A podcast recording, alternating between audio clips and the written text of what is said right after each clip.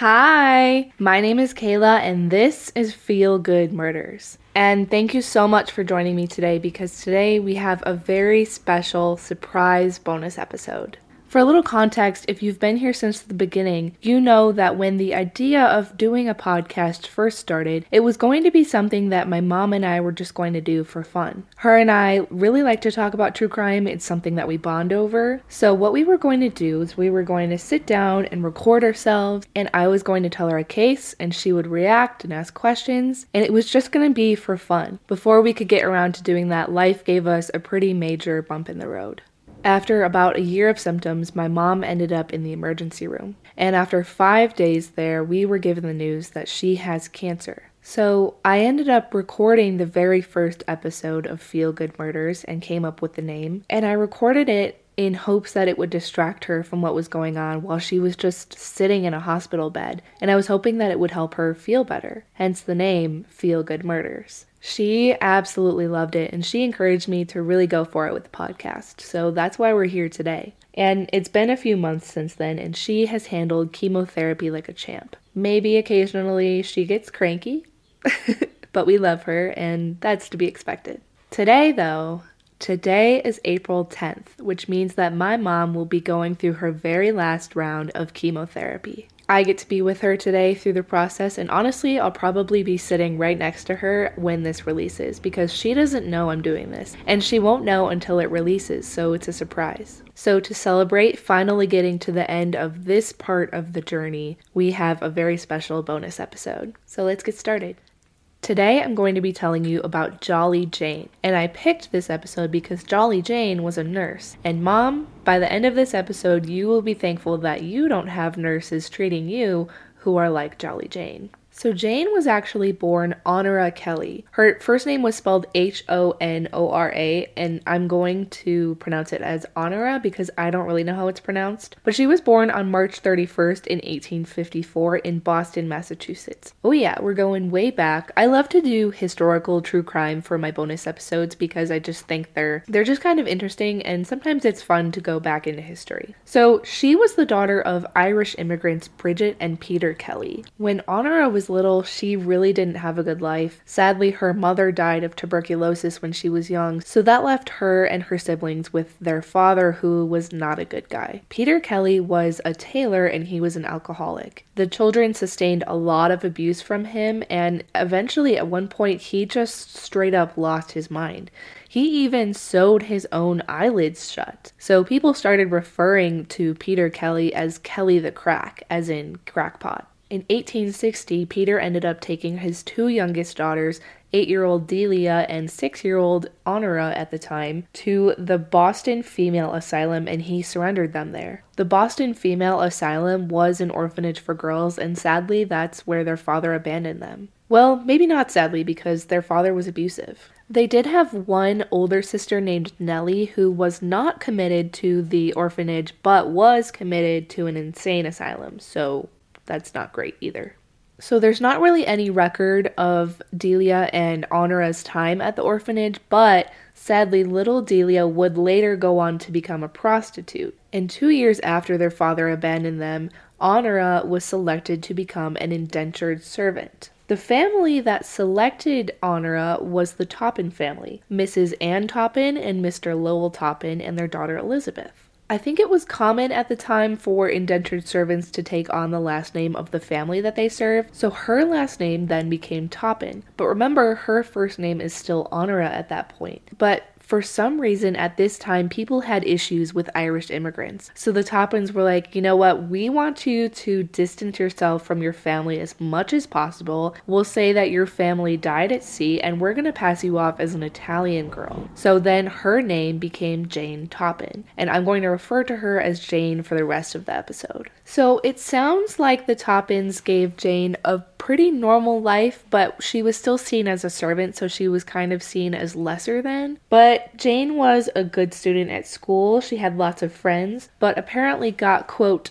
unattractively fat. So okay. But anyway, Jane did have some issues about her. She would kind of make up stories about her life to sound more interesting, more exciting. For example, she would say that her parents sailed around the world. She said that her sister married into royalty and she would even say that her brother was honored by Abraham Lincoln himself after the battle at Gettysburg. She's a kid at this point, so I don't really blame her because, I mean, she's just trying to make herself believe that her reality isn't real. So, in a way, I kind of get it. But at this point, people don't even know that these stories are false. So they're just kind of like, wow, Jane, that's amazing. When Jane was 18, she did graduate from high school, and the Toppans did release her from her indenture but paid her, so she stayed as a servant at the house. Not long after that, the mother Anne Toppan passed away, and Elizabeth kind of took on the role as the woman of the house, and she still treated Jane like a servant, but it's said that she was nicer to Jane than Anne was. So, fast forward,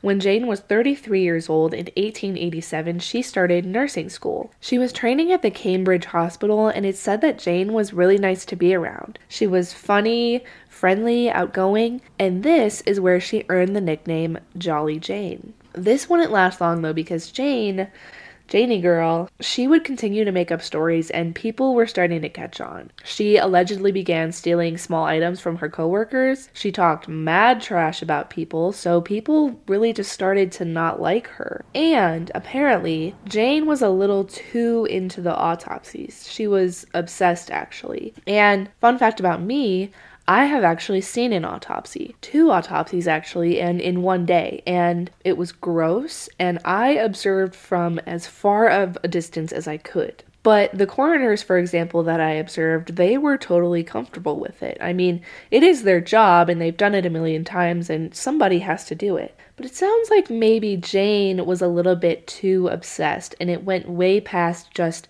being interested in human anatomy.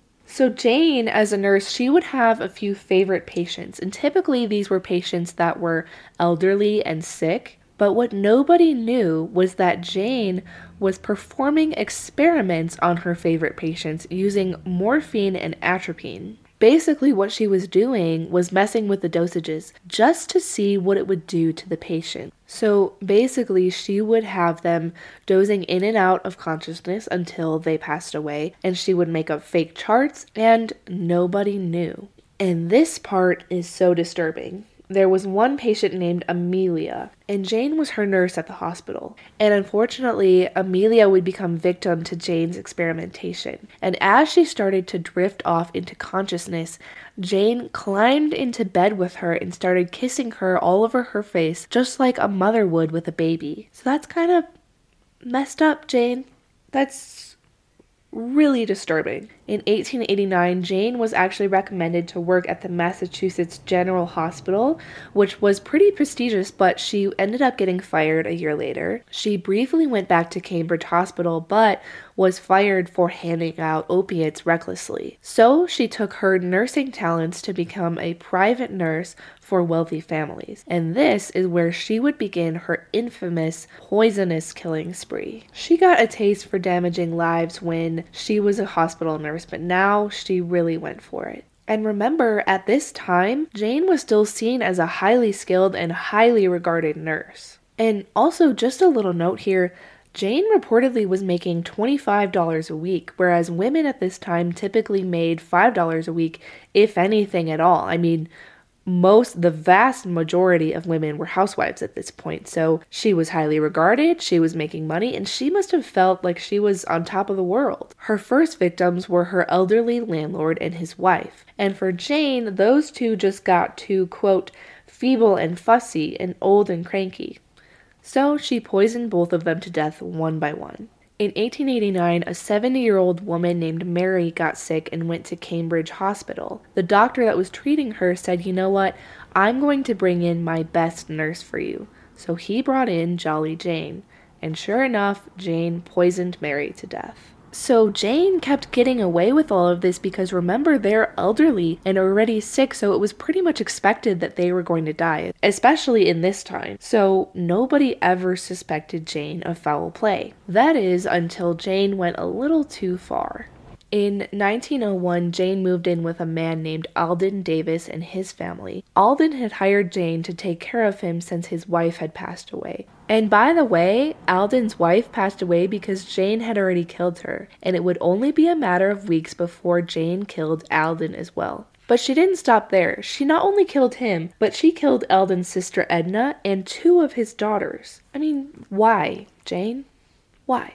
So the family members of Alden's and the rest of the victims were concerned about how much of their family died on Jane's watch. So they got really suspicious and they ordered an autopsy to be done on Minnie, one of Alden's daughters. So the autopsy results came back and found that Minnie had been poisoned to death with morphine and atropine. And Jane is really the only reasonable suspect at this point, so the police begin watching her. And on October 29th, 1901, Jane was arrested for murder. Her trial was in 1902, and she had eventually confessed to killing 31 patients, maybe as many as a 100.